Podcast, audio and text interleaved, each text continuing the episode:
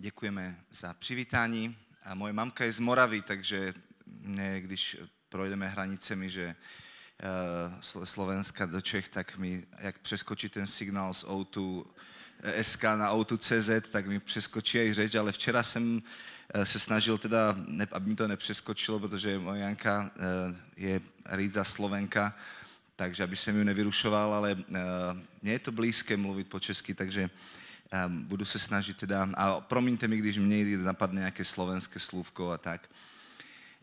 Um, s manželkou mojou Jankou uh, jsme měli tu čest tady být uh, už včera celý den a bylo to fantastická konference. Má tady extrémně dobré chváliče, boží přítomnost, to je dům modlitby, úplně tady se tak leh, lehko chválí a vstupuje do boží přítomnosti. Já jsem tak nadšený z toho. A tak e, mě tak potěšilo, že jste četli právě ty čtyři čtení, které jste četli. Já nevím, kdo je vybíral, nebo proč jste je vybrali a tak dále, ale mě to tak potěšilo, že jak e, to písmo napsáno, že nazdávám se, že já mám ducha božího, že já vlastně všechny ty čtyři čtení vlastně, e, a ne, ne přesně jako, že všechny mám zakomponované, ale to, o čem mluvili ty čtení, tak všechny čtyři body vlastně já mám ve svém kázání dneska připravené. Takže mě to tak vždycky potěší, když jsme v linii eh, s tím, co Duch Svatý připravuje, dělá, co si nachystal, co dal na srdce pastorovi, co chváliči chválili a, a zpívali. Takže věřím, že uh, můžu naskočit na ten surf a na tu vlnu ducha ještě se vést chvilku na tom, co Duch Boží má pro vás dneska připraveno. První věc, a to už jsem vzpomenul včera, od které se chci odrazit, protože tady byl pastor uh, druhé apoštolské církve Jarek uh, s manželkou, tak už jsem to vzpomenul včera, i když jsem to měl připravené na dneska úplně, je, že uh, jsem absolutně šťastný, že můžu tady sloužit v apoštolské církvi. Protože slovo apoštol používali starí římané. Není to slovo, které vymysleli si uh, učeníci, anebo pán Ježíš, uh, je to slovo, které používali římané na to, že posílali generála, kterému dali titul apoštol, čiže poslaný, a poslali ho do nějaké novodobité provincie, kterou římané dobili, aby přinesl kulturu Říma do té kultury, kde, kde tam byla, aby když cisár přijede, aby se tam cítil jak doma. A vy už určitě rozumíte a slyšíte v tom ty slova, jako v nebi, tak i na zemi. Jak mě poslal otec, aby on přinesl nebe na zem, Bůh nechtěl nebe bez nás a proto poslal Ježíše, aby přinesl to nebe na zem, aby nám ukázal cestu k němu, tak on povedal, jak otec poslal mě přinášet tu kulturu nebe sem na zem, tak já posílám vás. Vy jste apoštolská církev a máte to v genech, máte to v DNA, máte to ve svém názvu, že jste posláni k tomu, abyste přinášeli tu boží kulturu všude, kde vás Bůh posílá. A to je fascinující, protože být na takovém místě, kde lidi toto mají ve svém názvu, ve své DNA, tak já už se jenom k tomu můžu přidat to, co pán Bůh uh, um, dělá v tomto čase. A jsem rád, že, že, uh, že pastor Bohu že mi řekl, že musíme hledat to, co duch praví církvi dnes, že musíme být citliví na to, co, co, uh, co duch Boží přináší. A já bych se odrazil od uh, třech zvolání Ducha Svatého. Víte o tom, že Duch Svatý něco volá v Novém zákoně, jsou tam tři zvolání napsány. První je v Korintianů 12. kapitole. Tam je napsáno, nikde může říct, Ježíš Kristus je Pán jedině v Duchu Svatém. A to znamená, že každý z nás potřebuje zažít tu osobní konverzi. To, že vydá svůj život Ježíšovi. Duch svatý tě vede k tomu, aby si dal svůj život Ježíšovi, aby si mu zasvětil celý svůj život. Řekl si, žil jsem takto a od teďka chci žít tak, chci ti patřit. Starý život je za mnou, chci, chci být celý tvůj. A to je něco, co v nás dělá Duch svatý. A, a my, když jsme se obrátili v těch 90. letech na Slovensku, tak ta vlna první, to volání, které Duch Svatý volal do církvy po pádu komunizmu, bylo tak silné, že Ježíš Kristus je pán. A všechno to bylo o, o kázání Evangelia. Byli jsme na ulicích, byli jsme, dělali jsme kurzy různé alfy, kurz Filip, semináře A když se začali obracet lidi, tak bylo potřeba z nich dělat učeníky. Tak jsme dělali různé učenické školy a, a další věci. Formovali jsme a říkali jsme, potřebujeme, uh, potřebujeme teďka vedoucí. Tak jsme začali dělat kurzy pro vedoucí a učili jsme, jak delegovat, jak, eh, jak, jak používat správně autoritu a tak dále. No a potom se nám zdálo, jako by ta vlna nějakým způsobem klesla. Jako kdyby ten, to, ten boom, že, že se lidé obraceli, nějak, nějak, nějak ustanul. A uh, pak to, co začal jako by Bůh dělat jako další, on jako moudrý stavitel, který postaví první patro a když má postavené první patro, tak může stavět druhé patro. A to druhé zvolání, které um, je napsáno, že duch Boží volá, to je Římanům 8. kapitola. A tam je řečeno, že, že je to duch svatý, který nás učí volat Aba Oče. Že Duch Svatý volá v nás Aba Oče. A, a já jsem si uvědomil, v roku 2004 jsem měl možnost být eh, v Toronte aj s mojou manželkou, aj s dalšími manželskými pármi. Byli jsme na pastorské škole na, na, na, eh, na celý měsíc. A jedna z těch důrazů, které Toronto přineslo, um, oni to říkali, že to není uh, Toronto blessing, ale Father's blessing, jakože otcovské požehnání a ta exploze toho zjevení, že Bůh je otec, najednou začala přicházet. A s každým zjevením toho, kdo je Bůh ve tvém životě, spoznáváš, kdo vlastně jsi, jsi ty sám. A zdálo se mi, že potom od toho roku 2000, uh, těch, těch 2000 až 2010, 15 a teďka ta druhá vlna na Slovensku je velice silná, protože všechno je to o, o zjevení otcovské lásky. Všude se mluví o sirotském a synovském duchu a o identitě a o tom, že máme vejít do našeho obdarování a poslání. A uh, to, to, co, to, to, co, eh, když teda říkáme o tom, že, že spoznáváme Boha jako Otce, tak získáváme poznání, kdo jsme my. A najednou jsme si uvědomili, že, že církev eh, není jenom nějaká organizace, ale je to rodina. A tak jsme přestali mít důraz na to, že bychom vyformovali lídry, kteří umí delegovat a, a, a, a struktury a do, dokážou správně nastavit věci, ale, a, ale jsme se víc posunuli k tomu, že líder má být otec ten, který miluje. Ten, ten pastorský kurz byl postavený tak, že první týden nás, měli jsme tému, jak naslouchat Božímu hlasu. A druhý týden byla Boží otcovská láska. A třetí týden vnitřní uzdravení. A čtvrtý týden prorocká škola. A si říkám, tak kde jsou ty, ty reální ty, ty témy, jak, jak, jak vybudovat velký sbor. Oni měli tisíčlený sbor. A nebo jak zasáhnout strategii, jak zasáhnout celý svět. A jsem byl takový zklamaný a tam byli spoustu pastorů a velkých sborů a oni, čak, Boží láska, však to je první téma na, na kurze Filip, že to, tam, to už máme dávno za sebou, dejte něco jiného. Ale jak jsem tam ten měsíc mohl trávit, tak jsem si uvědomil, že oni to správně pochopili. Protože líder je ten, kdo v první řadě má intimní osobní vztah s Bohem. Slyší Boha. Co očekávají lidi od lídra je v první řadě to, že slyší Boha, um, že, že to člověk, který je hodný následování. Na druhé straně, že to jeho srdce je bezpečné že je to otec, že zná otce a tak, jak Ježíš říkal, že kdo viděl mě, viděl otce, je to člověk, který zjevuje otcovskou lásku, bezpečí, přijetí, láskavost v tom zboru, ale taky to člověk, který má zdravé srdce, uzdravené, není tam soupeřivost a, a, a, a snaha něco dokázat někomu a proto to vnitřní uzdravení bylo velmi důležité.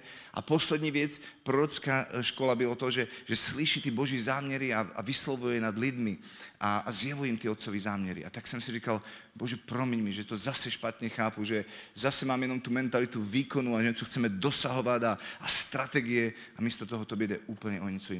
O ten blízký vztah. A tak se těším, že, že napříč všemi církvemi a všude na poslovensku to jednoducho v knihkupectví a všude to najdete, jednoducho je to celé zaměřené na otcovou lásku a na, na, na intimitu s Bohem a, a tak dále. A to neznamená, že to první zvolání je, je už jako, že už není důraz na evangelizaci, protože tady důraz na, na otcovskou lásku. Eh, to není otec proti synovi. To je, to je jenom uh, umocnění toho, že úplně v nové moci, v nové identitě, v nové autoritě dokážeme vykonávat to první poslání a to je přinášet to zjevení o Ježíšovi Kristovi, protože evangelium je zpráva o smíření. Ale potom přichází třetí zjevení a mě um, poslední roky tak Bůh klade na srdce a říká, že, že uh, už, už, už to raší, nevidíš to. A já se těším, že tady byl jeden z těch oznamů, že, že budete mluvit o druhém příchodě Pána Ježíše, protože to je třetí zvolání, které Duch Svatý říká, protože na konci knihy Zjevení je napsáno, že Duch a kdo? Nevěsta, to jsme my, říká Maranatá, přijď Pane Ježíši. A to, co Duch Svatý bude učit církev v posledních dnů, je vyslovat Maranatá. A to je to další patro, které jako kdyby Bůh chce postavit. A e, s tím dalším zjevením toho, kdo je Ježíš, čiže on je ten ženich, který přichází, je nové zjevení o tom, kdo je církev. A to je to, že jsme nevěsta. Že e, a začínají být, a budou důležité nové témy, které možná tady v minulé sezóně nebyly, protože, protože Duch Svatý zjeval úplně něco jiného. A najednou tady máme úplně nové témy. A tomu se chci dneska pověnovat právě tomu třetímu zvolání a tomu, co Duch Svatý dělá v tomto čase um, napříč Slovenskem a jsem přesvědčený, že napříč Čechmi a nejenom Čechoslove, Českém a Slovenskem, ale, ale v celém světě, protože když sledujete vyučování různých, máme internet, máme YouTube, máme další věci, můžete vidět, že Duch Svatý tyto důrazy dává. A když teda mluvíme o druhém příchodu pána, tak uh, to, uh, o čem mluví Balachiáš, Eh, prorok, poslední prorok staré, staré smlouvy, říká, hele, už posílám svého posla, aby připravil cestu přede mnou. Opět tady máme toho apostola, poslaného. Bůh vás posílá, abyste mu připravili cestu. Vy to máte ve svém DNA, ve svém názvu, být předurčení na tento čas. Teďka to přichází. Všechno to, co jste teďka zažili, byla příprava a Bůh vás uvolňuje do této, do, do, tohto, do této doby, posílá svého posla, um, aby připravil předou cestu. Pak náhle přijde do svého chrámu panovník, po němž se ptáte, a anděl smlouvy, po němž tak toužíte. Hle, už přichází právě hospodin zástupu, ale kdo snese den jeho příchodu a kdo obstojí, až se ukáže. A potom přeskočím až na konec té kapitole, tam je napsáno, hle, ještě než přijde ten velký a hrozný hospodinův den, pošlu k vám proroka Eliáše, aby obrátil srdce otců k synům a srdce synů k otcům, aby až přijdu neuranil zemi prokletím. To, co zaslibuje Bůh, je, že předtím, než přijde Ježíš, tak pošle svého proroka Eliáše. A proto dneska budeme mluvit o tom Eliášově duchu o tom, co Bůh vylévá v tomto čase na zem a do čeho pozývá mě i vás, aby jsme jako to třetí patro do toho do, do, dozráli. A, a opět to jenom zesílí to druhé a první volání Ducha Svatého, které On dělá v našich životech. Protože On nás vede od toho osobního obrácení k identitě syna, ale potom nás vede k nevěstě. K tomu, aby jsme očekávali svého milovaného ženicha. A někomu to může nahánět hruzu a, a strach a jednou jsem mm, přemýšlel, jak vy, vy, vy, vy, vy, vy, vykreslit někomu, že co to znamená být spasený. Jsem říkal, no tak to znamená nemít strach ze smrti. Protože ty víš, kde, kde, kde jdeš a, a nemůže ti ten den nahánět hrůzu, protože ty víš, komu si uvěřil a komu patříš a komu patří tvůj život a že se postavíš před Boha ne ve své vlastní spravedlnosti, ale ve spravedlnosti Ježíše Krista a může být čistý a svatý před ním ne protože ty jsi dost dobrý, ale protože jsi oblečený do Boží spravodlivosti.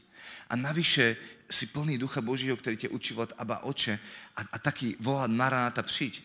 A kdo z vás měl strach, kdo jste už ženatý a vydatý, kdo měl strach z toho, když jste se šli vzít, však to byl den očekávání, jste říkali, wow, kdy už to přijde, uh, už jste se nemohli dočkat na ten den, kdy budete mít spolu jedno tělo se svou manželkou nebo se svým manželem.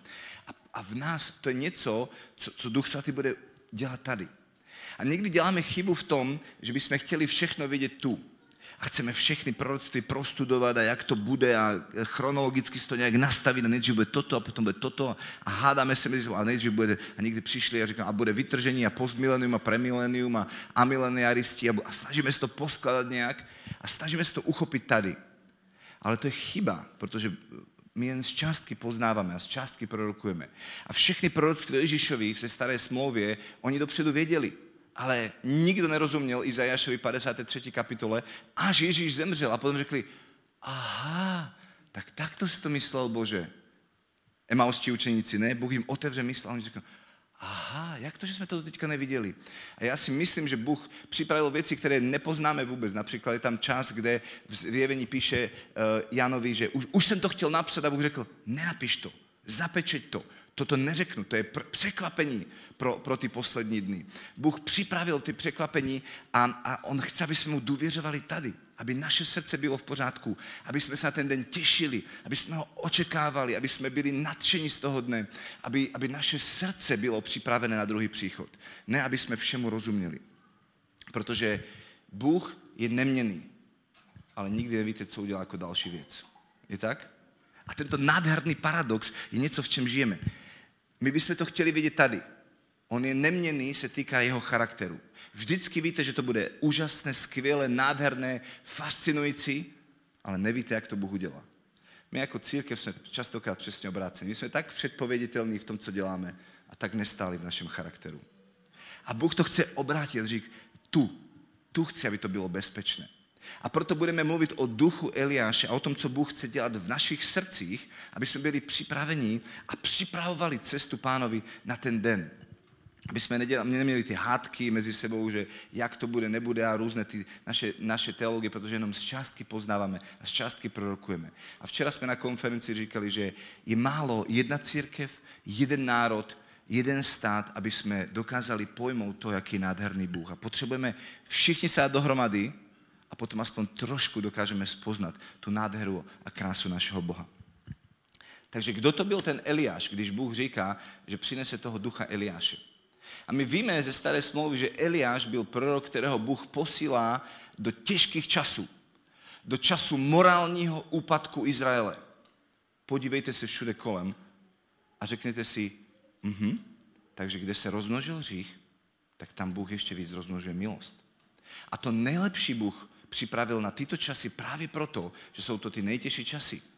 Ale nesmíme se na to dívat jako, že a, to jsou těžké časy, ale právě naopak a říct si, wow Bože, to kam až ty svou církev chceš uvolnit, do jakého pomazání, moci, autority, svatosti, v čem máme chodit, když nepřítel je tak velký.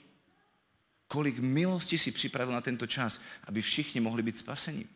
A, um, a Achab představuje nemužného muže. Eh, muže, který, který se nechá ovládat svými žádostmi a, a je tam Jezábel, když si to jméno Jezábel eh, přeložíte do, do češtiny, tak znamená necudnost, svádění nebo vyvýšený bál.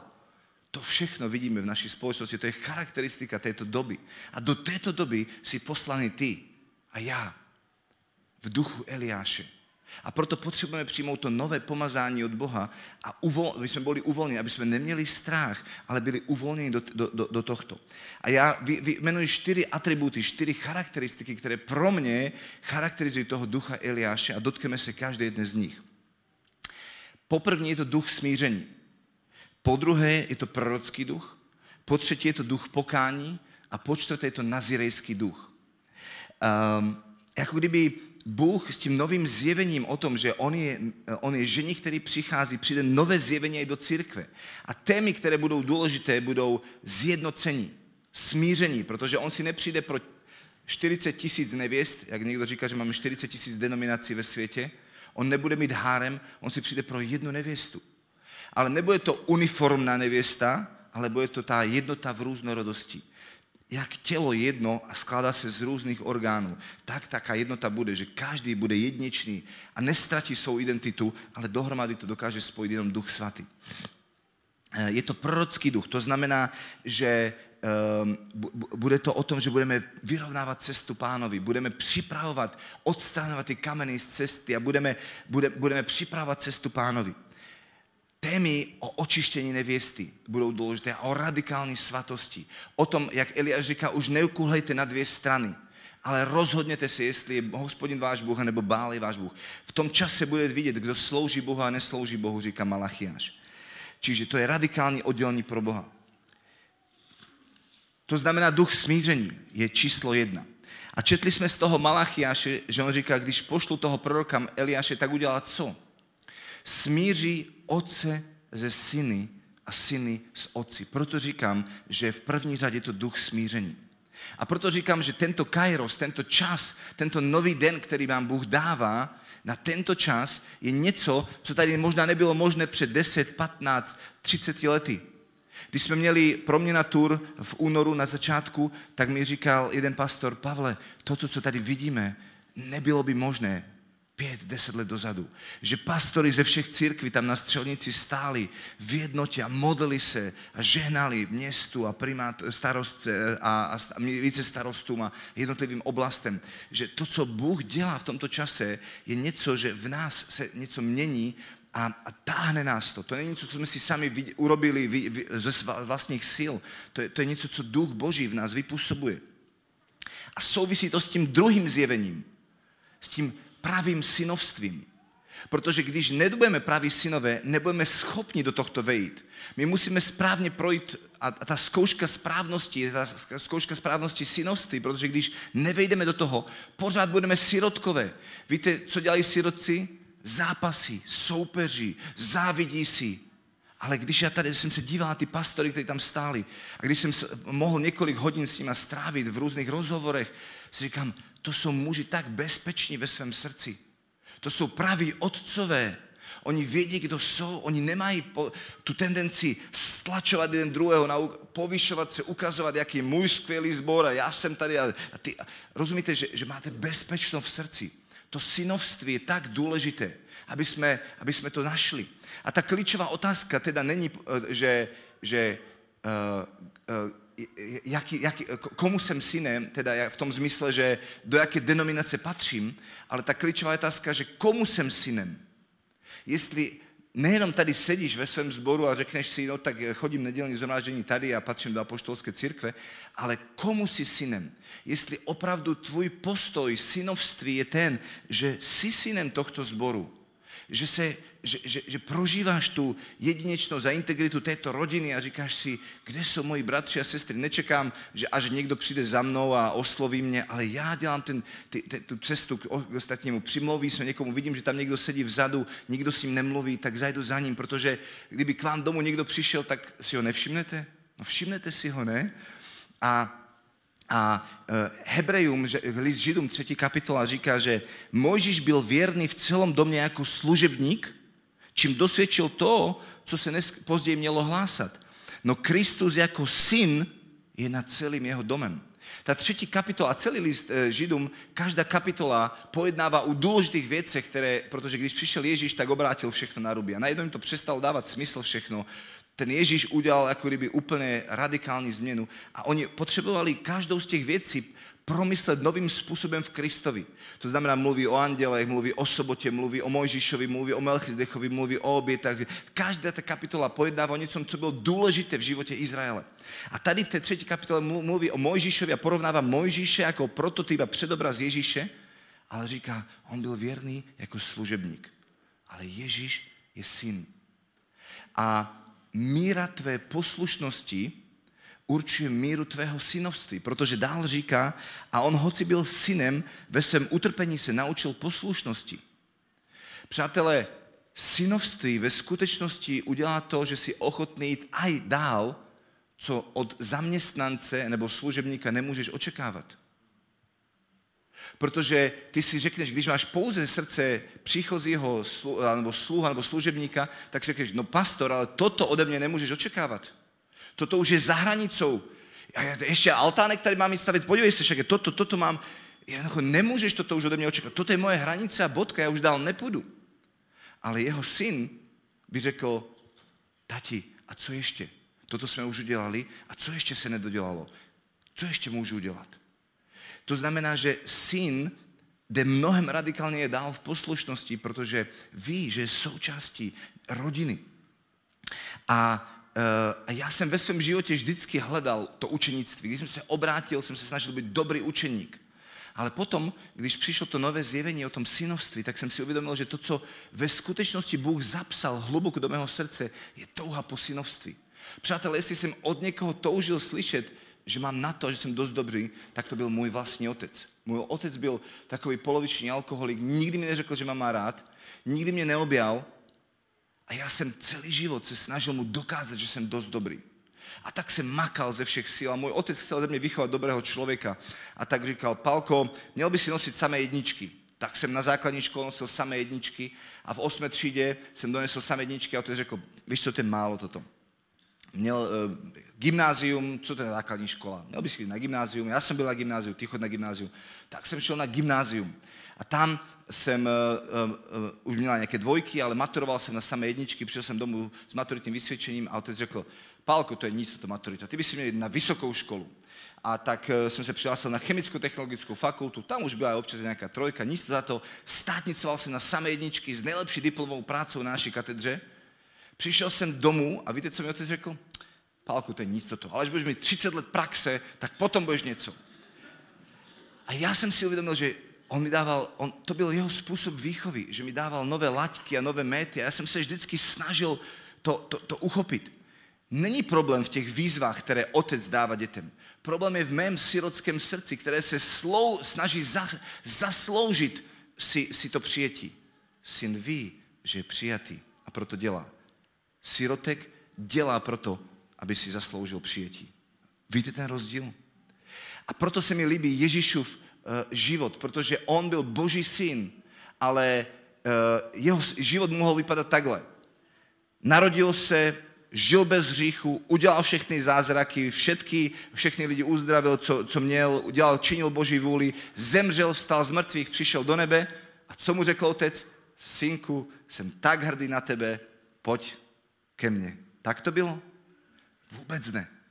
Ještě předtím, než udělal jeden zázrak, ještě předtím, než udělal jedno, jedno, jedno, jedno uzdravení, při křtu v Jordánu zazní hlas, syn můj, jsem tak hrdý na tebe.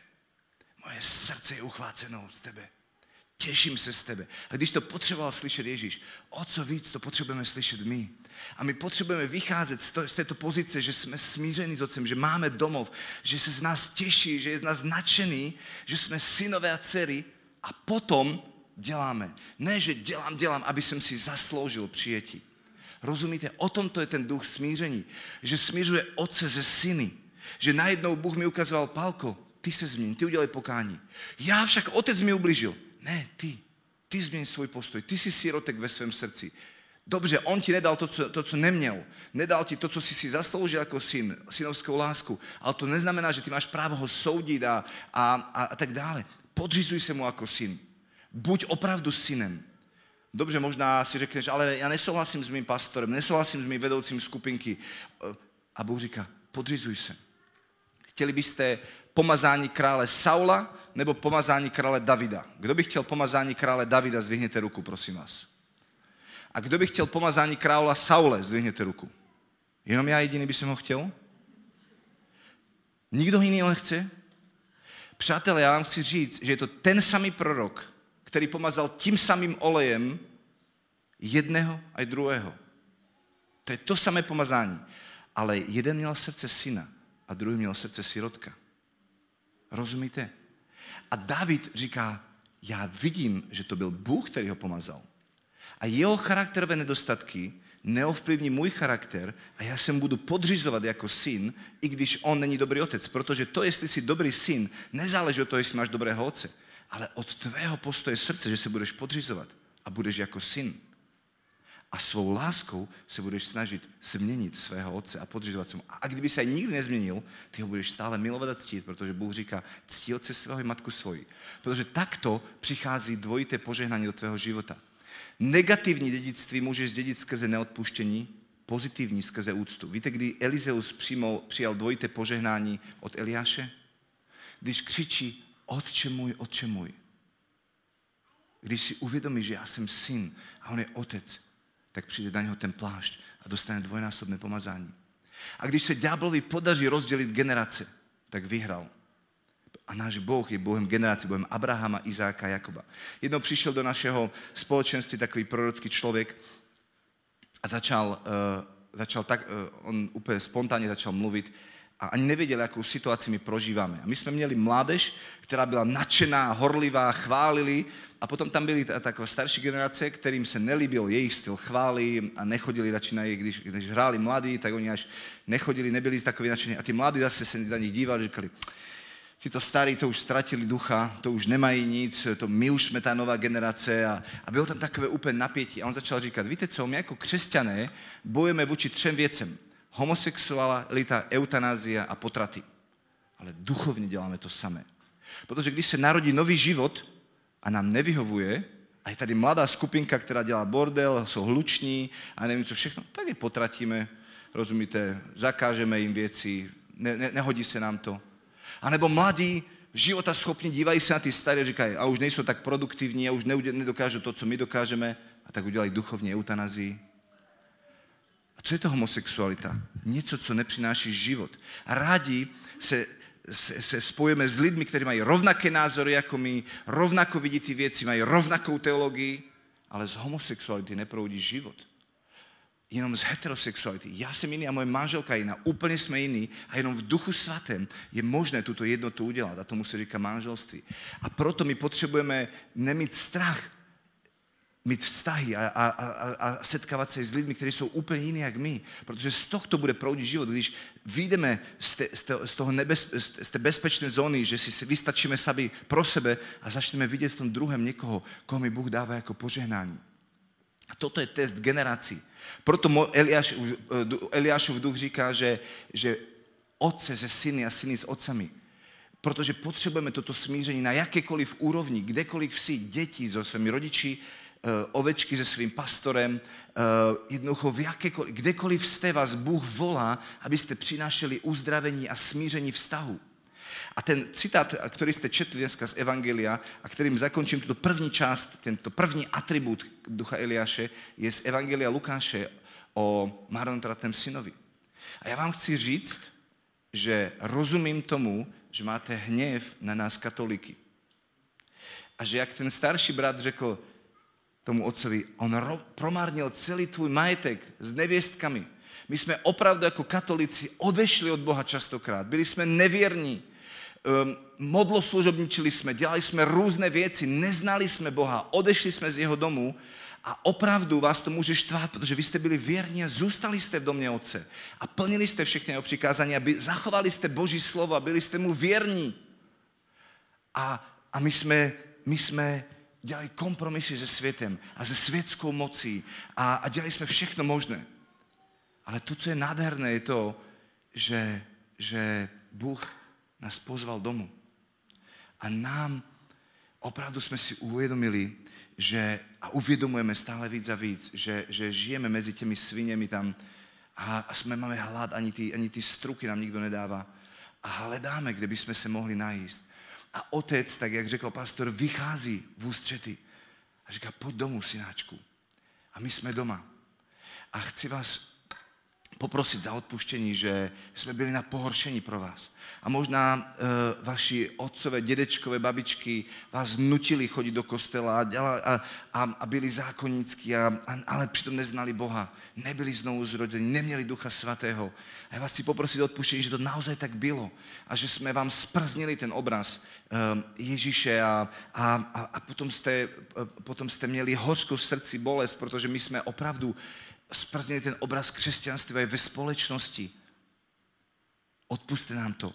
A já toužím potom, aby ten obraz pokračoval dál, že otec se smířil s tím synem a pozval ho domů, ale ten další krok, který by měl pokračovat, je, že ten starší syn se smíří s tím mladším synem.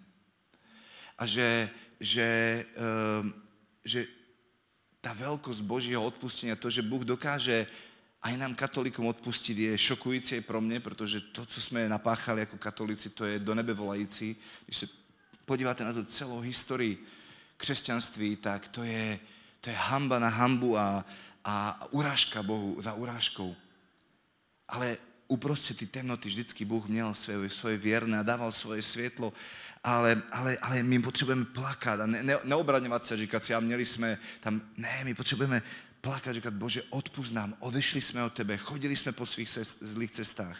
A jsem tak vděčný za apoštolskou církev, protože když jsem se obrátil, tak neměl jsem ve svém okolí žádné katolické společenství. A v Bratislave jsem studoval, tak jsem chodil do apoštolské církve a Pašo Žolnaj, který je teraz hlavní pastor, tak byl pastor mládeže a chodil jsem tam a hltal jsem všechno a, a boží slovo jsem si koupil a čit, četl jsem ho a, a poslouchal jsem Wilkersona a další přednášky udělali konferenci tam apoštolská církev s Wilkersonem Děkujeme vám za to, že jste byli věrní, že jste to ustáli, že jste, že jste tím prošli. A prosím vás, Dejte nám milost. My, my to tak moc potřebujeme. Abyste nám žehnali, aby jsme se dokázali další a další vracet domů. Protože tady je bezpečí. To je dobře. V domě Otce. A my to tak moc potřebujeme. Druhý charakteristika je, že je to prorocký duch.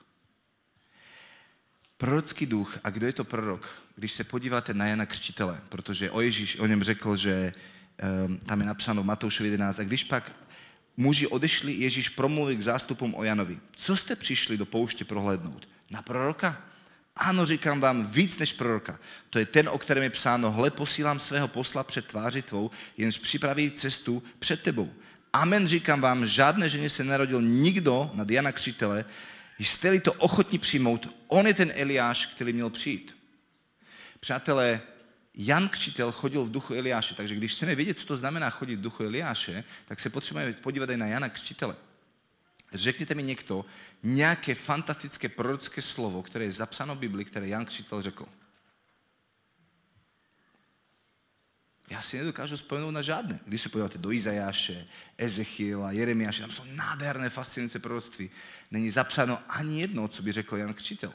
On jenom ukazoval na Ježíše. A říkal, toto je beránek Boží, jeho následujte, vyrovnejte cestu, dělejte pokání, urovnávejte hradskou pánovi. A důležité to, co Bůh od vás očekává do této doby, abyste nesplynuli s davem, abyste byli jiní, abyste, abyste žili jinak, tak, že to bude otázníkem pro ostatní a řeknou si, co je na tomto člověku jiné. Proč on žije jinak, jak my? Chcete vidět věci, které jste nikdy neviděli? Tak začněte dělat věci, které jste nikdy nedělali. Velice jednoduché. A budou vás možná o, o, pomlouvat, protože aj ona Jánovi řekl, Jan přišel, nejedl ani nepil a říkají, posedli je. Ani jedno nebude dobré, ani druhé. Jan se postil, posedli je. Ježíš se nepostil, žráč a pijan. Co chcete být? Posedlý nebo žráč a pijan? Můžete si vybrat, jo? To, co je důležité, je to, že svět na vás bude kydat, protože budete, budete pro ně otazníkem, výzvou, nebudou, ne, nebudou schopni to znést, že, že, že jste požehnáni a tak dále. Ale chci vám říct, že zadání Eliáše nebylo bourat bálový oltáry. Víte, co bylo zadání Eliáše? Vystavět hospodinový oltář. Navrátit srdce synu k Izraeli. Vystavit hospodinu oltář, aby Bůh viděl a manifestoval se. Já věřím, že Bůh má pro vás uh, situace, kdy bude potřeba, abyste se jako Eliáš postavili a řekli, dobře, tak jestli Bůh odpoví na, na mou modlitbu, tak uvěříš. Je tak? Já vy, vyčekávám den, kdy církev bude tak, jak Ježíš řekl, Ježíš řekl, když nedělám znamení a zázraky, nevěřte mi ani slovo. Ale když je dělám, věřte, že mě poslal Otec. Vy, těším se na ten den, kdy, kdy, kdy budeme stát před lidmi nevěřícími a řekneme, jestli neuzdravím tohto člověka, nevěřte mi ani slovo. Ale jestli teďka na něho položíme ruce, budeme se modlit ve jménu Ježíš a Bůh ho uzdraví, uvěříte mi, že Ježíš je Mesiáš? A najednou cítíte ten tlak, ale já ho nedokážu uzdravit. Tak jak Eliáš, Bože, a odpovíš mi? Přijde ten oheň z nebe, slyším tě opravdu. Je to to něco, co, co, co chceš od nás? Aby jsme chodili po vodě, aby jsme chodili vírou. Toto je generace, máte být generace, která chodí vírou, která úplně jinak přemýšlí, jak přemýšlí tento svět a je ochotná riskovat. Je ochotná nechat Boha, aby seslal oheň. Když přijme, přineseš oběť, to je na tobě, aby si přinesl. Je na Bohu, aby seslal oheň. A si řekneš, no ale co když se strápním, co když, víte, jaký je rozdíl mezi mnou a Ježíšem? A vám to ukážu na příkladě. Představte si, že pojete teďka se shromáždění domů a pojete eh, kolem autobusové zastávky, tam se zastavíte, protože čekáte na autobus a najednou tam uvidíte slepého člověka. A vám je ho líto. Pohnutý jste soucitem. A teďka přijde myšlenka, plivni si na zem. Tak, tak otočíte tady. A říká, udělej z toho bláto. Kdo nevidíte, tak to míchám nohou, jo? A, teď, a teďka vem to bláto a natři ho na oči tomu člověku. Ne, ne, ne, ne, ne. co když se neuzdraví a to bude trapas, bože, ty se strapníš. Víte, kdo se strapníš? Ty se bojíš o svou reputaci. Neboj se o boží reputaci. Já bych to neudělal. Já se bojím o svou reputaci. Jak budu vypadat? Kde pověz mého kazatela? Co když... To jsou moje strachy. Já se bojím, že budu blbě vypadat. A my to zvalujeme, že, že, že, jsme, že kdyby ho náhodou Bůh neuzdravil, tak, tak, eh, tak to bude mít on blbou reputaci. Rozumíte, do čeho nás Bůh volá? Do toho, aby jsme věřili, že On je otec a On věděl, Ježíš, že je syn a že otec ho nikdy nedostane do situace, kde by ho strapnil. A že vždycky otec bude kryt chrbát svému synovi. Ježíš řekl, cokoliv poprosím otca, on mi dá. A učeníci to viděli. Oni řekli, my vidíme, že cokoliv poprosíš otca, to ti dá. Oni dokonce, ty farizeové, oni si byli tak jistí, že uzdraví nějakého člověka, že v synagoze mu tam předhodili člověka, eh, eh, který mal vyschlou ruku a tam je napsáno, protože čekali, že ho uzdraví a můžou ho za to obžalovat. Oni, oni nepochybovali o tom, jestli ho uzdraví nebo ne. Oni věděli, že ho uzdraví a právě proto nastavili tu pastu, aby, aby ho mohli obžalovat, že to udělal v sobotu. Rozumíte? Že, že, že kam nás Bůh pozývá v tom chození, synovství a, a, do, a, a ty jako generace do toho máme vstoupit. Že, že to už přestane být pódiové křesťanství, ale že Bůh nás posílá, vy jste apoštolská církev, poslání přinášet do tohto světa, měnit tu kulturu, kdekoliv jste, vašich zaměstnáních a, a tak dále. A možná neobrátíš tisíce, ale zůstaneš věrný tomu, co Bůh chce. Já si pamatuju, jak jsem byl v Labáku, ještě na vysoké škole chemicko-technologicky jsem studoval a bylo nás tam 12 a jsme spolu měli nějaký úkol za 8 hodin něco udělat a tak dále. A jednou se tam strhla debata o předmanželském sexu. A já jsem stál oproti deset dalším studentům a jsme se hádali. Jasné, že ne, to může... A, a, a, a hádali jsme, já jsem stál za boží hodnoty a, a oni, oni byli proti tomu a teďka jsme se hádali a říkám, a jasně, že Bůh je proti tomu. A oni se začali smát. Co se smějete? Jasně, že Bůh je proti tomu. A já se otočím a byl tam můj profesor. Říkám, jasně, že je Bůh proti tomu. a potom přišla za mnou kamarádka jedna a říká, Palo, já jsem se tak styděla se, se, se ozvat, ale já mám takový názor, jak máš ty. Někdy možná to prorocké, co bude, je, že ostaneš věrný a i napriek tomu výsmechu a tlaku, který za to zožneš, tak nám, moc nám záleží na našem imidži, aby jsme vypadali dost dobře před lidmi. A, ale, ale já vás chci pozvat do toho, že tak, jak říká Pavel v, v Korintianům, tento poklad máme v hliněných nádobách, aby bylo zřejmé, jak úžasná moc je Boží. Ne z nás, ze všech stran zakoušíme soužení, ale nebýváme zdrcení.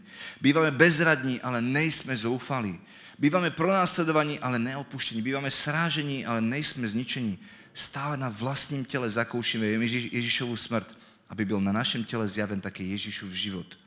My živí jsme pro Ježíše stále vydávali na smrt, aby byl na našem smrtelném těle, tak, těle taky zjeven Ježíšův život. Přátelé, možná tvým úkolem bude zůstat věrný. I když kolem tebe v práci, ve škole, kdekoliv jste mladí lidé, ten tlak je extrémní. Ale vy zůstanete věrní a budete stát za hodnoty a, a zožnete výsměch a, a, a falešné urážky a všechno ostatní. Ale toto je, ale vy budete vědět, že, že, že já jsem ten, koho, koho Bůh posílá. Protože víte, jak je pracovní úraz proroka?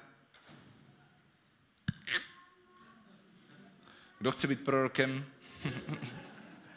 Pracovní úraz proroka, že budete tak zamilovaní do Ježíše, že pro něho ztratíte hlavu. Znáte ten výraz, ne? Že ztratil pro ní hlavu, pro tu holku. Ne? Tak byl šíleně zamilovaný, že až ztratil hlavu. A Jan Křitel je tak šíleně zamilovaný do Ježíše, že pro něho ztratil hlavu. Protože když, když řeknete Bohu ano, tak získáte absolutně takové silné vylití ducha, boží lásku, dobrotu, ztratit pro něho hlavu, nic nebude důležitějšího. A na druhé straně higher levels, higher devils, říká můj kamarád. Čím víc dostaneš od Boha pomazání, autority, uzdravení, boží přítomnosti, tím víc bude toho tlaku proti tobě a, a nepravdy a lží a, a odmítnutí. Ale, ale tvojou odměnou je Bůh sám. Třetí atribut toho proroka Eliáše je, že to duch pokání. A já tady mám napsanou takovou, takovou větu, že všedné věci tohto života jsou nadpřirozené a nadpřirozené věci jsou všedné. Naše jedno, jedno, jedna skupinka z nášho společenství chodí dělat manželské kurzy. Každý měsíc dělají víkendový kurz Manželstvo, misia možná, se jmenuje ten kurz a často se modlí za uzdravení za, za, a Boh tam dělá nádherné věci. A lidé jim často říkají, víte, co nás na vás fascinuje? Že věci, které jsou bombastické pro tento svět, vy považujete za všední a věci, které jsou bombastické pro Boha, jsou pro tento svět všední to, že někoho někoho uzdraví a udělá nějaký zázrak, vy to jako vzpomenete jako okrajové na přednášce, ale mluvíte o nádherném manželství, na odpuštění a o tom, že jak manželství dokáže krásně fungovat a v úctě má manžel druhého. A vyvyšujete ty věci, které tento svět si vůbec necení. Oni si cení ty zázraky, ty bombastické věci. Ale vy to máte přesně obráceně. A toto je Boží duch, protože to, co je ohavnosťou před Bohem, je vznešené tomuto světu. A obráceně, o tom bylo to čtení s Korintianům. Že to, co si Bůh vyvolil, je, je na výsměch pro Boha, pro, pro lidi. Ale Bůh to vyvolil. A lidi se z toho smějou. My jsme povoláni, přátelé, takto žít.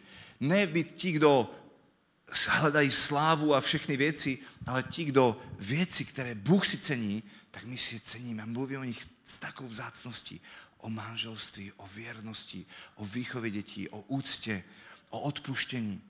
A ty zázraky, ty Bůh dělá. To je, to on dělá, to neděláme my to. On dělá, rád to dělá a my to řekneme, ale neglorifikujeme to, protože lidi rádi dávají lidi na, na, na, na, na piedestal. A moje Janka byla v Africe, minulý rok v, v květnu byla v Mozambiku a tento rok byla byla v Ugandě a byla tam u Heidi Baker na misích v, v květnu a eh, ještě něco povedať, či um, já jsem jej volal do toho Mozambiku, chudobná krajina. Heidi Baker tam dělá fantastickou práci. Zachráňuje desítky tisíc dětí, má v těch siročincích a tak dále. A jej volám a říkám, miláčku, tak jaké to je? Ona říká, pravdu? Mhm. Týden nám nešel tekoucí voda. Všichni smrdíme. Eh, nesprchovali jsme se, chodíme na záchod iba do takové díry na zemi, strašně tam smrdí. Uh, jíme jenom fazoli z rýží na oběd a rýži z fazoli na večeři. Uh, tak pestré ten jedálniček. Uh, komáry jsou všude, spíme pod um, um, takovými mosketírami, zakazují nám uh, zavír, otvírat okna na noc, je tady dusno příšerně, ale nalitali by komáry. Nemůžeme si převěsit uh, utěrák venku, protože by tam přišly takové tvory, které se nám potom zaver, za, za, do, do, do, do kůže za, zanesou. Uh, bojíme se, že onemocníme na maláriu nebo něco podobného. No, co ti řeknu? Ale Bůh je tady a to mění všechno. Oni nemají nic, ale mají Boha. My máme všechno, ale schází nám něco důležitého. A kdybychom to dali na vážky, tak, eh, tak to všechno nepohodlí a všechno to, co zažíváme, je nic oproti tomu, jak je blízko tady nebe k zemi. A jak Bůh naslouchá našim modlitbám. A to, jak a modlili se tam za, za, za malé dítě, které umíralo a Bůh ho, Bůh ho přivedl k životu a, a lidi, kteří se obraceli a, a tak dále. Nádherné svědectví o tom, jak Bůh nádherně koná.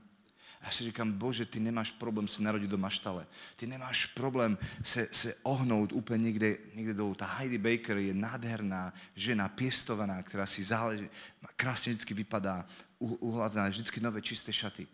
Ale vždycky se zastaví k nějakému chudákovi, který je špinavý. A obejme ho a ty děti tam chytají za vlasy a její make-up a, a za chvilku už nevypadá tak, jak vypadala. Rozumíte? Že Bůh nemá problém se sklánět do ty špíny a do ty, do, ty, do ty bolesti tohto světa a přináší tam tu Boží slávu a úctu a důstojnost a hodnotu. A toto je ta, ta generace, která potřebujeme být. Ta duch, ten duch pokání, pokory, to, že se dokážeme sklonit, že zanecháme to pohodlí světa. Z pohodlí gauče nikdo svět nezměnil, přátelé. Z pohodlí gauče nikdo svět nezměnil. Ti, kdo změnili tento svět, byli ti, kdo byli ochotní reagovat na ty výzvy a jít do nepohodlí. Ale problém je v tom, že my máme rádi to naše pohodlí. A tento svět taky má rád pohodlí. Však se podívejte, že jak, jak žijeme materialismem. Ale, ale tam venku jsou lidi, kteří jsou chudobní duchem. Já vás pozývám, abyste šli někdy na misi, aspoň jednou v životě se podívat. Janka tam byla jednou a už do tři čtvrtě roka tam byla druhýkrát, protože to jednoducho vás zlomí.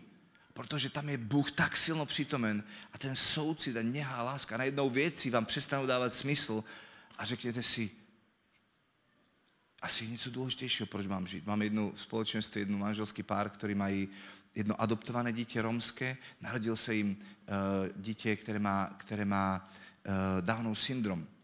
A, a, a, a je tak nádherná rodina a tolik lásky mají. A volají jim z nemocnice, že mají uh, další dítě na adopci s dalším Downovým syndromem. Že si si ho nechcou vzít. A ten muž šel do práce a říká, že už máme jedného romského chlapce, který je dysgrafik, dyslektik, dys, dys, dys. To je těžké ho zvládnout. Máme jedno, jedno děvenku, která má Downov syndrom. Eh, je to těžké. A šel do práce takový skleslý, ale v práci mu úplně Bůh k němu mluvil. A dával mu soucit k tomu děťátku. A tak říká si, život je mnohem víc, jak postavit si krásný dům a zveľaďovat si svou zahradku a mít krásné auto a chodit na dobrou dovolenou. O tom to není život. Život, život je položit svůj život za jiné. Mít roztrhený život za ty, kdo sdílet se s tím, co mám. A toto byl život Jana Křtitele, který jde proti té superstarové generaci, která je tady. Víte, jaká je to superstarová generace? Která hledá možnost vytvořit si jméno, být slavný, být někým. A on říká, já se musím umenšovat, aby Kristus mohl růst. A říká mi, jsi ty mesiáš? Říká, nevím, ne. A kdo jsi prorok? Ne. A potom za Ježíšem. Je on prorok? Jasně, a největší. Tak si prorok? Ne, já jsem jenom hlas volajícího na poušti.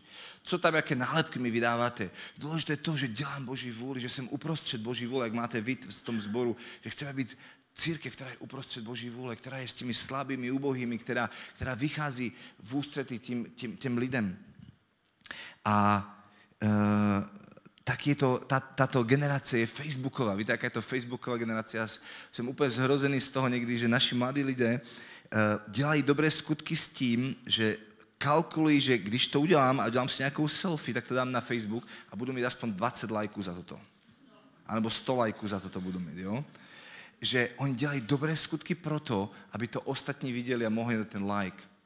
A Ježíš úplně v jiném duchu přichází a říká, když vás lidi pochválí, už máte svou odměnu. Ale vydělejte vy ty skrytosti, tak aby nikdo neviděl. Nemusíte se chlubit všem, co jste udělali. Těmi dobrými skutkami. Tak dále. Víte, co, co, co miluji, když ta žena dává dva halíře, tak Ježíš neřekne, hej, počkat, počkat, počkat, počkat, páni, páni, pojďte sem, já jsem si všimnul, hej lidi, kamery sem, tato žena dala víc než všichni ostatní. Ne, on ji nechá odejít. A ona možná celý život takto vo věrnosti dávala ty svoje dva halíře a nikdy nepřijmula od nikoho žádnou pochvalu za to, úctu, ale Ježíš to všimnul. A říká to v skrytosti svým učeníkům, říká, ona dala víc než všichni ostatní. Ježíš vidí jej v skrytosti. A možná si matka v domácnosti a od rána do večera utíráš zadky dětem a vaříš a žehlíš a pereš a umýváš e, nádoby a zase na, na novo a třetí cyklus a potom přijde manžel večer z práce a ty si udělala tisíc drobností a nikdo tě nepochválil, protože jsi byla sama doma. Ale Bůh to vidí všechno. A i když tě ani tvůj manžel nepochválí a on si to nevšimne, protože když přijde, tak je tam kopa nádoby a on nevidí, že to už třetíkrát umej, musíš umít tento den. Bůh to vidí i v skrytosti. A my máme žít svůj život pro Boha. V skrytosti, v jednoduchosti. Toto je to, co Ježíš říká. Chválu od lidí nepřijímám, ale vás jsem poznal, že v sobě nemáte boží lásku. Já jsem kam přišel ve svém jménu, eh, ve jménu svého otce a nepřijímáte mě. Kdyby jiný přišel ve svém vlastním jménu, toho přijmete. Jak byste vůbec mohli uvěřit?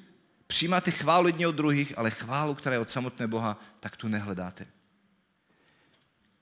On Ježíš říká, kdybyste měli Boží lásku v srdci, tak byste nehledali chválu od jiných. Ale protože nám tak moc chybí ta Boží láska, ten Boží pohled, ta intimita s Bohem, že, že udělám ty věci řeknu, Bože, a jak to ty vidíš? Těšíš se ze mě? I když se cítím tak bezvýznamně, že tady jenom utírám zadky svým dětem, že tady jenom uklízím, že eh, po, po zhromáždění včera všichni z konference nadšení odešli a hned tady byly dvě, tři dámy a pomocný pastor, kde je, um, který tady začali uklízet a, a luxovat a tak dále. A možná si řekneš, nikdo to nevidí, všichni už odešli, ale Bůh to vidí.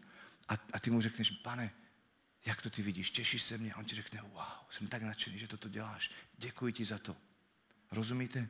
A, a potom, když budeme mít srdce plné ty úcty od Boha, nebudeme hledat chválu od lidí. A tento svět je tak prázdný ve svém srdci, proto hledá tu chválu od jiných lidí. Ale když budeme hledat chválu od jiných lidí, tak Ježíš říká, jak můžete věřit, když hledáte to, že se oslavujete navzájem. A, a proto potřebujeme tu naši mladou generaci učit, že, že to není o tom lajku na Facebooku, ale o tom, že to děláš v skrytosti. A důležité je to, aby my jsme byli lidi, kteří přinášejí tu kulturu pokání. Že v našich společenstvích, ve stredkách, kdekoliv jsme, lidi budou z lehkosti vyznávat své hříchy, protože budou vědět, že my je nesoudíme, nemoralizujeme. Tak jak Ježíš, který udělá zázrak pro Petra, přijdou ke břehu a Petr říká, odejdi ode mě, protože jsem hříšný člověk. Řekněte mi, jaké kázání dal Ježíš Petrovi o hříchu. Ani slovo projevil mu lásku, úctu, požehnal ho. A Petr vyznáva svoje hříchy. Je to dobrota Boží, která nás vede k pokání. A má být lidmi, kteří mají dobré srdce, proměněné srdce, které touží vidět lidi úplně jiným způsobem. Ten prorocký pohled, že se na lidi díváme úplně jinak. Rozumíte, tady přichází Natanael, který je hundrož a frfloš. Filip říká, našli jsme Mesiáše. A, jakého Mesiáše? Všechno je špatně, Římany nás utlačují, všechno je tady zlé, ještě prezidenta máme takového a, a, a, a babiš toto a rozumíte, ne, ne, ne, pojď se podívat do Českého Těšina, tam, tam jsme, Českého Těšina, co může být dobrého prostě z Českého Těšina? Ne, ne, pojď. Přichází. A Ježíš říká, já mluvím jenom to, co slyším mluvit svého otce. A tak Ježíš komunikuje s otcem. A přichází Natanael a říká, tati, kdo to přichází? A otec mu řekne, hundroš a frfloš. Tak mu řekne? Řekne mu, toto je pravý Izraelita, v kterém není lstí. Říká, děkuji, že jsi mi ho představil, já jsem ho nepoznal, ale už vím, kdo to, jak ho ty vidíš. A co mi ještě jenom řekneš? A najednou má obraz a vidí ho pod figovníkem. Být pod figovníkem, jeden rabin říká, to znamenalo, že to je muž modlitby, protože když se izraelský muž šel modlit, tak jde pod figovník, eh, eh, říká, říká ten Midraž, myslím, že jde pod figovník a tam hledá pána, a tam se modlí. Čiže on, on, on, on vidí to, co je v skrytosti, co nikdo jiný nevidí. A najednou přichází a Ježíš mu říká, hele, právě Izraelita, v kterém není lstí. A když jeho slova jsou duch a život, když Bůh nad vámi mluví to, jak vás vidí, a když vy budete mluvit nad lidmi tak, jak je vidí Bůh, tak se něco začne hejbat v jejich srdci a řeknou, odkud mě poznáš? Já jsem tě viděl ještě pod figovníkem, když jsi tam byl. Ty jsi Mesiáš, syn živého Boha. Z Hundroša Frfolše za 15 vteřin uctívač. To je podle mě nejrychlejší konverze, jaká může být. Stačilo mu jedno prorocké slovo a jedno slovo poznání. Proto vás Bůh volá k tomu, aby jsme byla prorocká generace. Proto je to prorocký duch a on bude vylevat, aby to očekávejte. Protože on říká, že v posledních dnech vyliju svého ducha na pastora, jeho manželku a na pomocného pastora, na pomocnou manželku. A ještě na vedoucího chvál. Tak říká Boží slovo, ne? Ne, říká na všechny, kdo jsou členové tohto sboru. A na ostatní, kdo chodí jenom na ob, ob, občas na návštěvu, tak na ty už nevyleju svého ducha. Tak říká? Říká na každé tělo. A očekávejte, že budete prorokovat a mít sny a vidění. Protože to je zaslíbení pro vás a vaše děti, říká Petr, když se postaví. Očekávejte, že k vám Bůh bude mluvit Bůh mluví k lidem, a i k nevěřícím.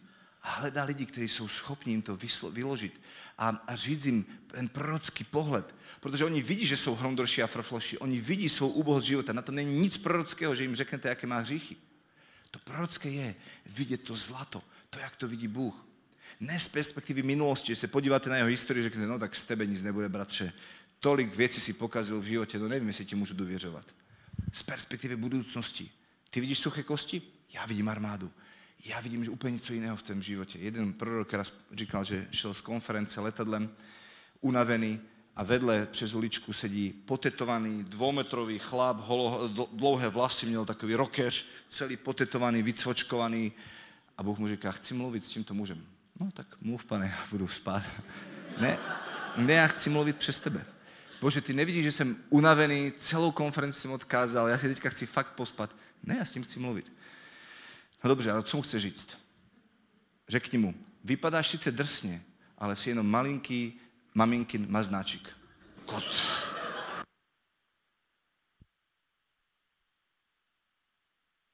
Raz, dva, už to funguje. A říká, že zápasil jsem s Bohem. Říkám, to tomu nemůžu říct. A co mu ještě chce říct? Nejdřív mu to řekni a potom ti řeknu, co dál. Nebo, že však on mě zabije, že to je dvojmetrový chlap. Ne, řekni mu to. Říkám, jsem se otočil. Hej, prosím vás, Bůh vám chce něco říct. Aby, jsem, aby to nebyl já, kdo schytá. A on říká, no, co? Vypadáš sice drsně, ale jsi jenom maminky, maličký maznáček. Bože, co dál? A říká, znáte to, když máte pomalé spojení, že to stahování jde úplně pomalu? A říká, a co? Bože, bože. A, říká, a potom začal Bůh mluvit a říká, protože když jsi měl sedm let, tak ti umřel tatínek. A ty si ho tak moc miloval a tvoje srdce bylo, se zavřelo. A, a tak si celou svou, si se upěl na maminku, protože jsi byl v strachu a v bolesti a v zoufalství. A tvoje maminka se na tebe vždycky podívala jenom na, jako maznáčika. A ty, ty si chcel být dobrodruh a tak dále. Říkal, ty víš, kdo já jsem? Nevím. Já jsem basgitarista slávné metalové kapely a řekl nějaký název. Poznáš mě? Říkám, hm, neposlouchám, nepoznám. Ale chci ti říct něco jiného. Tato kapela se rozpadne do roka a ty začneš dělat věci, které tě Bůh povolal od, tvé mali, od, od, od tohto zranění, které jsi zažil. Protože do tvého srdce Bůh vložil lásku k sirotám a ty si celý, celou svou mladost sníval o tom, že budeš stavit siročince pro děti a budeš je brát z ulice a budeš se starat o mladé lidi. Protože ty si to nezažil, tak to chceš dávat jim. A on se rozbečel a říká, odkud to mě víš? A ještě jednu věc ti řeknu, že ta žena, kterou přemýšlíš, že si ji máš vzít, jestli jen tak Bůh ti řekne, už se konečně rozhodni pro ní, protože ona bude s tebou dělat toto, co, co budeš dělat ty. Říká, tak teďka si mě úplně dostal. Ještě předtím, než si mě oslovil, tak jsem si říkal, že no už mám si ji vzít, nemám si ji vzít. A já si říkám, wow, Bože, a potom přišel na konferenci o rok a, a mluvil tento příběh a ty pastorové mu řekli, opravdu to bylo v zprávách, ta metalová kapela se roz, roz, rozpadla a tak dále. A říká, my potřebujeme vidět ne suché kosti. My potřebujeme říkat, Bože, jak ty vidíš tohto člověka. Podívejte se na lidi kolem sebe, co, co vidíte. Ale mluvte s Bohem. Bože, jak ty vidíš tohto člověka. A mluvte nad ním ty boží záměry. To je prorocký duch, kterého Bůh chce vylévat na vás. A poslední atribut, aby jsem využil posledních pět minut do 11. hodiny, je nazirejský duch. Víte, kde je to nazirej? Kdybyste šli do numery 6. Eh, kapitoly, tak je tam zákon o nazirejcích. To je předchuť novozákonního křesťanství. To bylo povolání pro muže i pro ženy, takže, protože kněžství bylo jenom pro muže, pro Áronovu, pro speciální kmen, ale tam Bůh dává pozvání pro všechny a říká, kdokoliv, jakýkoliv muž nebo žena chce zasvětit můj svůj čas Bohu. A mohl to udělat nazirejský slib na, na, na měsíc, nebo na rok, nebo na celý život. A říká, když se oddělíš pro Boha, tak nedělej tři věci. Nebudeš jíst hrozno, ani pít hroznovou šťávu, ani víno, ani jiný opojný nápoj. Nebudeš se dotýkat mrtvoly a nebudeš, uh, ne, necháš si narůst vlasy. Je to těžké? No zvládli byste to, ne na měsíc, anebo i na půl roku. A jsem říkal, bože, proč tyto tři podmínky dáváš proto, aby, aby někdo byl nazírejcem? A potom mi pán Bůh říkal, já jsem vinič. Takže když říká, nebudeš žít ani hrozno, ani šupku, ani jádro, jako kdyby říkal, že potěšení tohto světa, protože hrozno reprezentuje potěšení v písmu. Kdo je, kdo je smutný, dejte mu trošku vína, hej, potěšení, eh, to, co nám Bůh dal, ty legitimní potěšení, ne ty hříšné potěšení, ty legitimní potěšení, že přijdeš domů, vyložíš si nohy a pustíš si nějaký oblíbený seriál, anebo si zahráš počítačovou hru, anebo já nevím, tvoje potěšení, ty řekneš, bože, v tomto čase, měsíc, půl roka, jakkoliv si dáš, nebudu jíst z tohto viniče, ale budu jíst z tebe, protože ty jsi ten pravý vinič. A budu hledat tvoji tvář. Za druhé Bůh říká, nechte si narůst vlasy. My víme, že uh, Samson měl dlouhé vlasy a v tom byla jeho síla. Efezanům 6 říká, posilujte se v pánovi a v moci jeho síly. A kdykoliv trávíš čas s Bohem, tak ti dorůstají ty duchovní vlasy. A ty získáváš silu v pánovi. Srdce, ať se posilňuje milosti, říká Boží slovo. A třetí věc, že se odděluješ pro Boha, kdy trávíš s ním čas, je, že nebudeš se dotýkat ničeho, žádné mrtvoly. To je, to je z hříchu, že se radikálně oddělíš od hříchu. Nazirejský duch je ten, který se radikálně odděluje od hříchu. A v písmu máte tři nazirejce, který každý z nich reprezentuje tuto věc. Samuel byl člověk, který od malého věku naslouchal pánovi. když budeš nejíst z viniče tohto světa, z těch legitimních potěšení, ale řekneš, Ježíši, ty jsi moje větší potěšení a já, a já budu hledat tebe, tak začne prorocké obdarování do větší míry do toho života růst. A já toužím potom vidět další Samsony, další Nazirejce, který, um, který budou mít takovou, takový úroveň prorockého zjevení, jak měl, jak měl Samuel. Když Saul hledal osly, tak nešel na policii, ale šel a říkal, tady je prorok, zeptáme se ho, kde to je. Jeden prorocký muž jsem poslouchal vyučování, uh, ztratila se dcera nějak, někomu člověku ze sboru a prvě, co je napadlo, zavolat tomu prorokovi, kterého měli vo sboru, říká, prosím vás, modlete se, nevíme, kde je naše dcera. A on hned komunikoval s Bohem, říká, vím, kde je, ukázal mi přesně kam. Senul do auta, šel do parku, našel tam pod stromem zaláskovanou s nějakým klukem, um, zapomněla na čas a tak dále, nepřišla domů a tak dále a tak ju vzal, odnesl rodičům domů. Kam až Bůh nás může v tom prorockém zjevení přinést? Jenom ty, kteří řeknou, ne, pane, nebudu jíst z tohto viniče, budu jíst z tebe. Samson si nechal růst ty vlasy. Když se budete posňovat v pánovi a v moci jeho síly, vaše duchovní rosy budou růst. A já věřím, že Bůh chce uvolnit do této generace nové Samsony. Ty mocné bojovníky, který oslou čelustťou zabil tři tisíce lidí. To pomazání, když tady byl Carlos Anacondia 2003, myslím, v Olomouci, uh, apoštolská církev to taky organizovala, tam jsem byl na té konferenci, fantastické, on se postavil a začal, ďábel jsem proti tobě, není tu místo pro tebe a pro Ježíše, ven. A najednou sála, několik set lidí a najednou se začali manifestovat, démoni odcházet a tak dále. Toto jsou Samsonové této doby, který se nebojí zlého, který svazují ty věci, tam ten Efezanum 6 říká o našem boji proti duchovním mocnostem a tak dále. Bůh chce do této doby uvolnit ještě víc pomazání a boží moci pro ty, které ho hledají. A třetí věc je, je Jan Křtitel, který se nedotýkal nečistého, ale potom se stal tím, kdo radikálně obrátil celý Izrael k pánovi. Protože ty, když se radikálně odlučíš od hříchu, tak Bůh ti dá autoritu na to, aby si přivedl hříšníky naspět do jeho domu. A poslední obraz, a budeme se krátce modlit, je, že toto je pozvání pro všechny, kdo toužíte být lídrami. O to víc. Protože když si přečtete sud, sudcov knihu, pátou kapitolu, druhý verš, tak tam je ta Deborina píseň.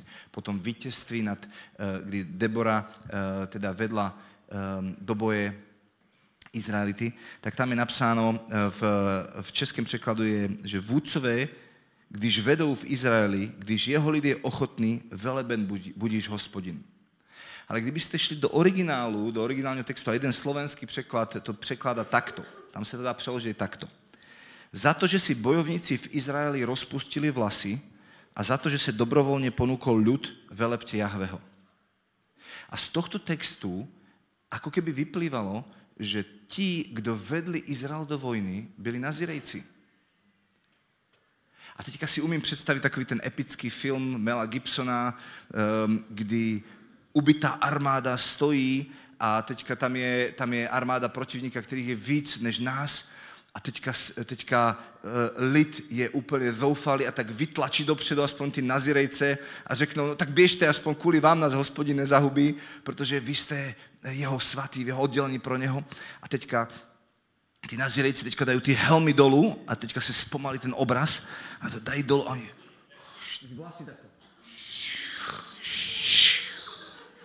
a teďka úplně, jak ty vlasy začnou vát ve větru, tak hospodin si vzpomene, že každý ten milimetr těch vlasů jsou hodiny strávené Bože přítomnosti, kdy možná hledali pána, nic necítili, neměli exaktické zážitky, ale byli věrní a chodili do té modlitební místnosti a modlili se a hledali pána.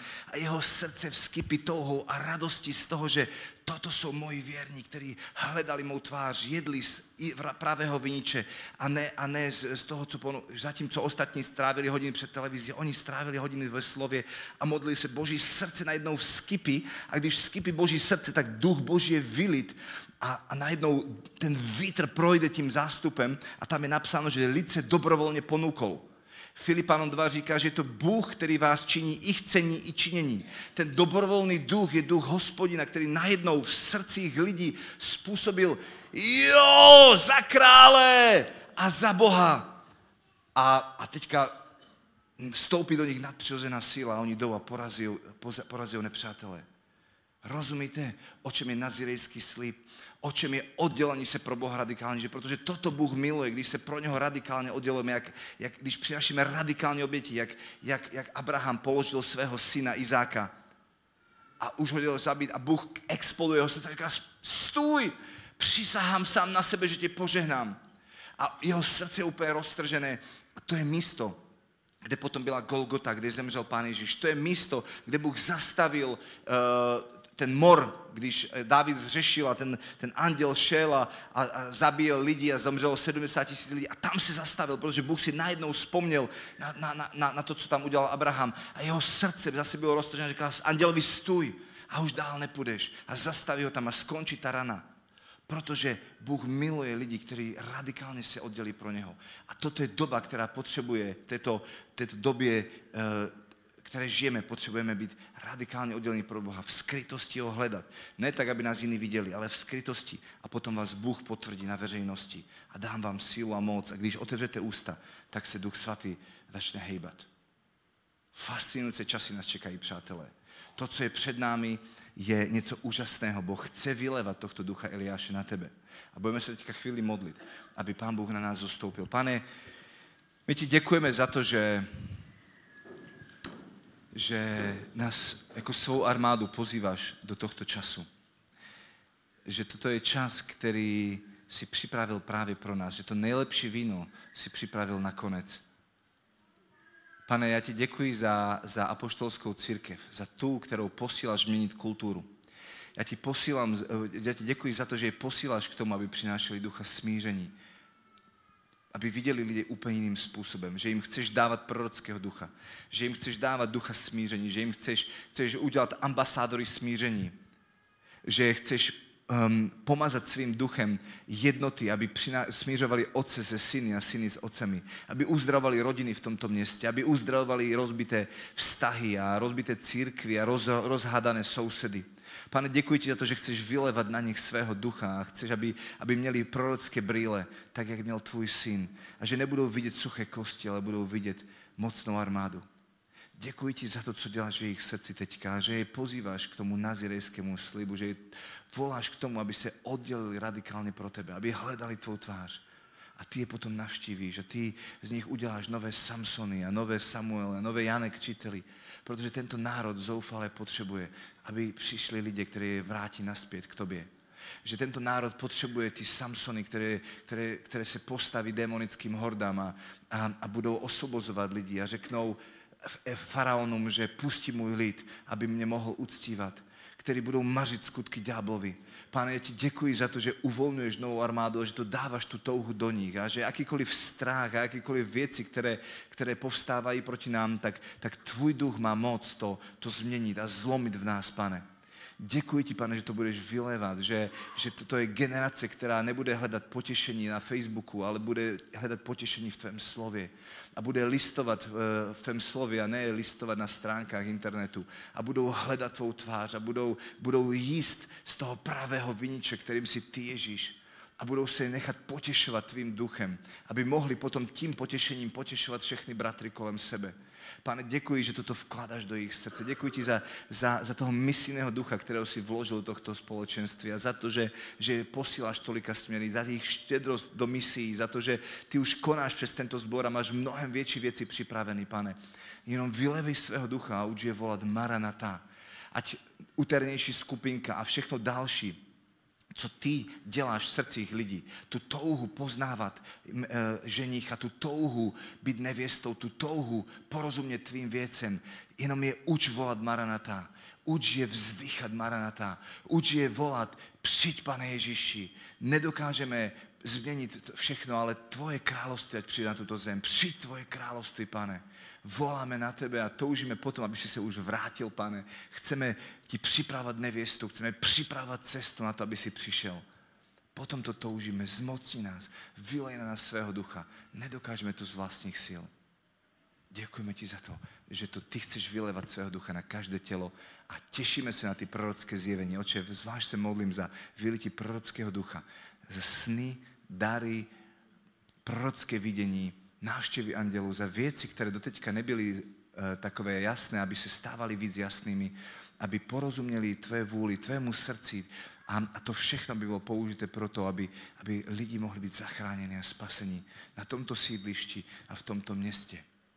O to tě velmi prosíme, Oče, skrze to svaté, nádherné a vznešené jméno Ježíš, ve které máme spasení a o kterém můžeme mluvit Duchu Svatém, že On je naším pánem. Ve jméno Ježíš. Amen.